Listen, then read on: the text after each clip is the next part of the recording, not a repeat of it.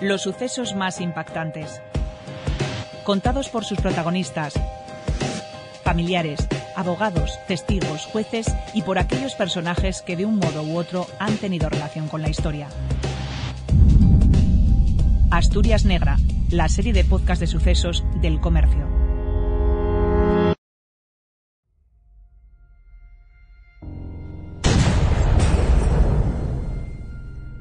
Un centenar de terroristas, asesinos y violadores quedaron en libertad en 2013 por el fin de la doctrina Parot.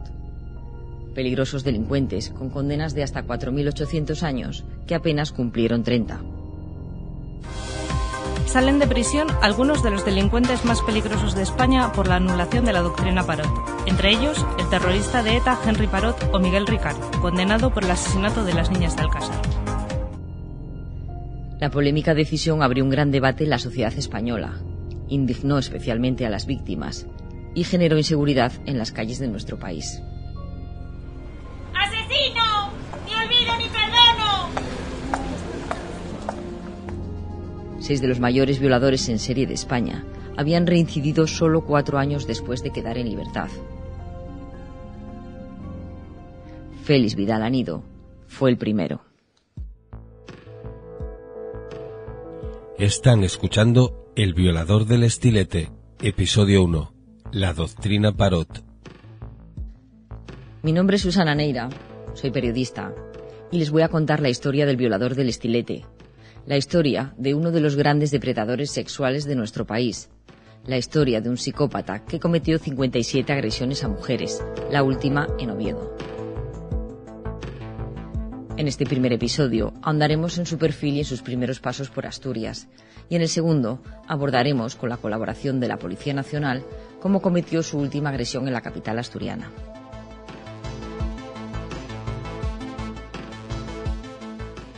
Vamos a empezar esta historia por esa salida de la cárcel con la anulación de la doctrina Parot, una decisión del Tribunal Europeo de Derechos Humanos contra la ley española que permitió modificar el cómputo de las condenas.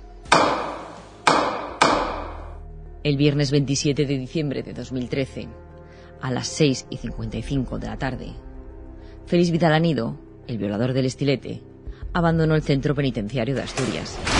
Era un hombre libre, pese a los informes contrarios de los psicólogos penitenciarios. Su salida congregó a numerosos medios de comunicación que querían captar esa primera imagen del Jax convicto. Él declaró lo siguiente. Me arrepiento de lo que hice, pero ya cumplí. He estado en prisión 32 años, 4 meses y 5 días. Se lo presento. Es gallego, entonces de 50 años. Mide un metro setenta de estatura, delgado pero fuerte, semblante rudo, poco pelo que oculta bajo un gorro de lana y viste un llamativo chubasquero de color rojo. En esa salida cargaba con una enorme bolsa con sus enseres y en su interior una maleta aún más pesada. Sabe que allá donde vaya, su presencia genera miedo. Nadie lo quiere cerca.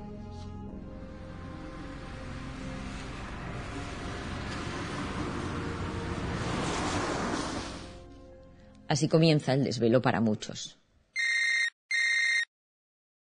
Hija, llegaste. Estoy preocupada. Sí, mamá, ya estoy en casa. Me acompañó Gabriel hasta el portal.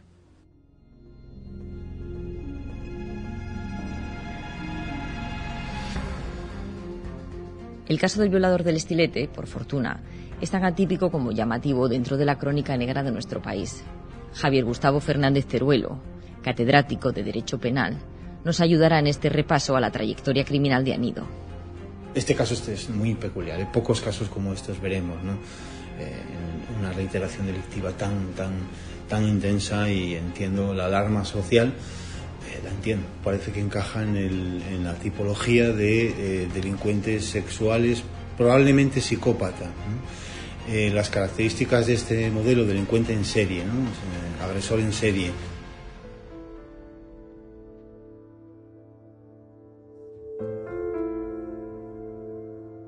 Los asaltos de este tipo de sujetos son habitualmente premeditados. Ataca generalmente por la tarde o por la noche, busca mujeres solas y lugares escondidos. pues se caracterizan sobre todo por la frialdad, eh, la escasa empatía con la víctima, por la cual no sentiría ningún tipo de, eh, compasión ni de, es un mero objeto en sus manos y eh, desde otro punto de vista suelen ser sujetos que planifican mucho mejor que los delincuentes sexuales que no actúan en serie estos violadores en serie intentan no dejar pistas para dificultar la labor de los investigadores. Tenemos casos eh, conocidos que incluso pues, llegan a utilizar preservativos para evitar que se les identifique, limpian la zona del hecho, tienen mucho más cuidado, digamos. Por eso también es mucho más complicado conseguir su detección y por eso cuando se les detiene ya han llevado a cabo un número importante de, de hechos delictivos, ¿no? Los orígenes de Vidal lo sitúan en un primer momento en Lugo, en una aldea de Pol llamada San Martiño de Ferreiros, aunque siendo aún niño se trasladó con su familia a Barcelona. Con solo 14 años, es acusado de tres violaciones. Lo internan en el hogar del muchacho y comenzó unas terapias que nunca han dado resultado. En su momento, Anido contó a psicólogos que él mismo había sido víctima de abusos sexuales a los siete años por parte de un hombre de 40 que frecuentaba su casa pero hay dudas sobre este episodio de su infancia porque no consta denuncia ante la Policía Nacional ni ante la Guardia Civil. Este sujeto también realizó una confesión demoledora en 1981 dentro de la cárcel. Cuando me entra la depresión tengo que hacerlo. Prefiero mujeres jóvenes y vírgenes para satisfacer mis instintos. Y así seguiría toda su vida. Bueno, y hay una serie de, patologías, un deseo sexual eh, que no es capaz de controlar y si además está la psicopatía, ¿no? que hace que, su realización del deseo, del deseo sexual, eh, sea como una cuestión meramente material en la que no percibe ningún tipo de alteración emocional de que esté causando un daño a nadie, pues evidentemente puede ocurrir.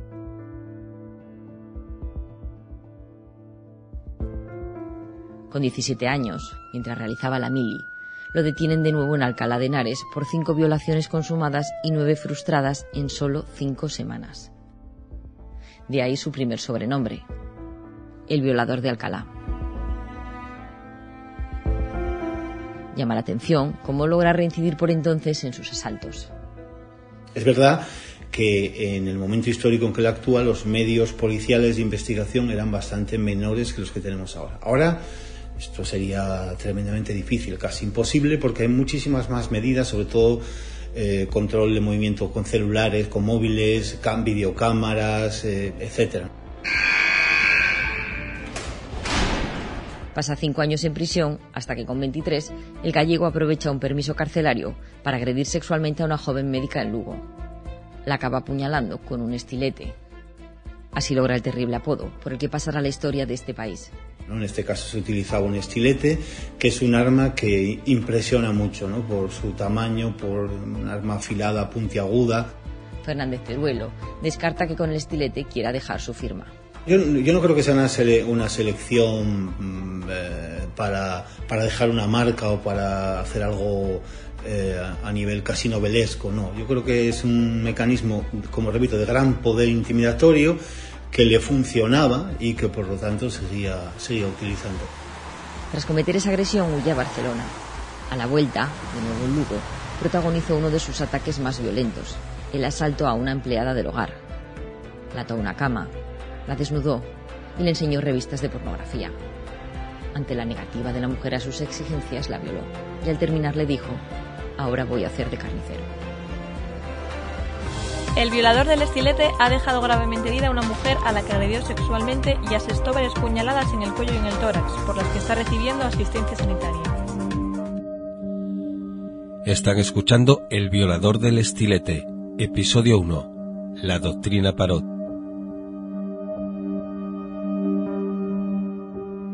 No había cumplido ni la mitad de los 73 años acumulados de condena cuando quedó libre, cuando salió, como abordábamos al principio, de la cárcel de Asturias solo tardó cuatro meses en volver a las andadas.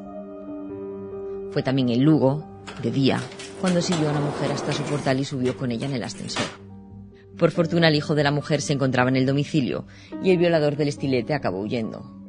Solo lo condenaron a 21 meses por un delito de coacciones y salió pronto de prisión. Allá donde va, Este individuo siembra el pánico. Los vecinos de Paul, su localidad de origen, tiemblan cada vez que va a visitar a sus padres.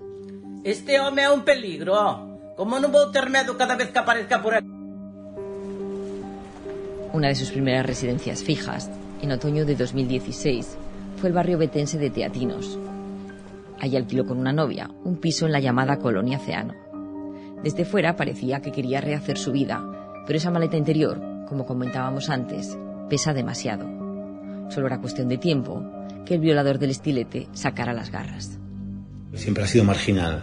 Probablemente ese modelo de pareja no es seguramente el modelo idílico que nosotros nos podemos imaginar. ¿no? Y evidentemente, bueno, pues tuvo épocas de más control ¿no? y, épocas en las que, o un momento en que, que se perdió ese control. Su presencia, como era de esperar, generó un gran revuelo vecinal.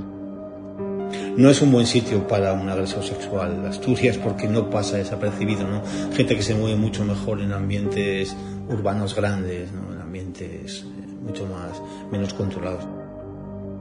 Varias asociaciones de mujeres, entre ellas la Plataforma Feminista de Asturias, alertaron por redes sociales de que este depredador sexual se encontraba en Oviedo. Alejandra Matallanas nos explica por qué realizaron esa voz de alarma, que acompañaron con una fotografía anónima de Anido sentado en un banco con su novia.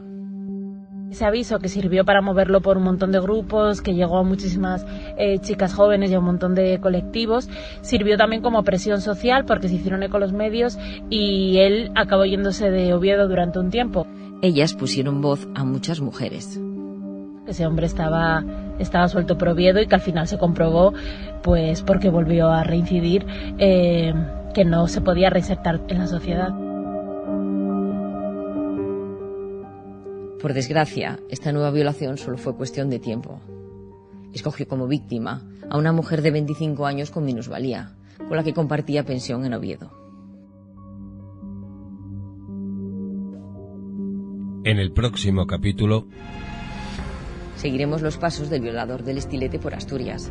Contaremos cómo se encontró con el rechazo social y cómo logró localizarlo el periodista Daniel Lumbreras para el comercio. Me presenté, le dije que era periodista, que había cierto miedo en el barrio, que sí quería decirle algo a, la sociedad a través de nuestro medio. También abordaremos con José Luis García, inspector jefe de la Unidad de Atención a la Familia y la Mujer de la Policía Nacional de Oviedo, la detención de Anido tras la última agresión sexual. Cuando se le hizo el cacheo en el momento de la detención, llevaba un, puñal y un, y un estilete.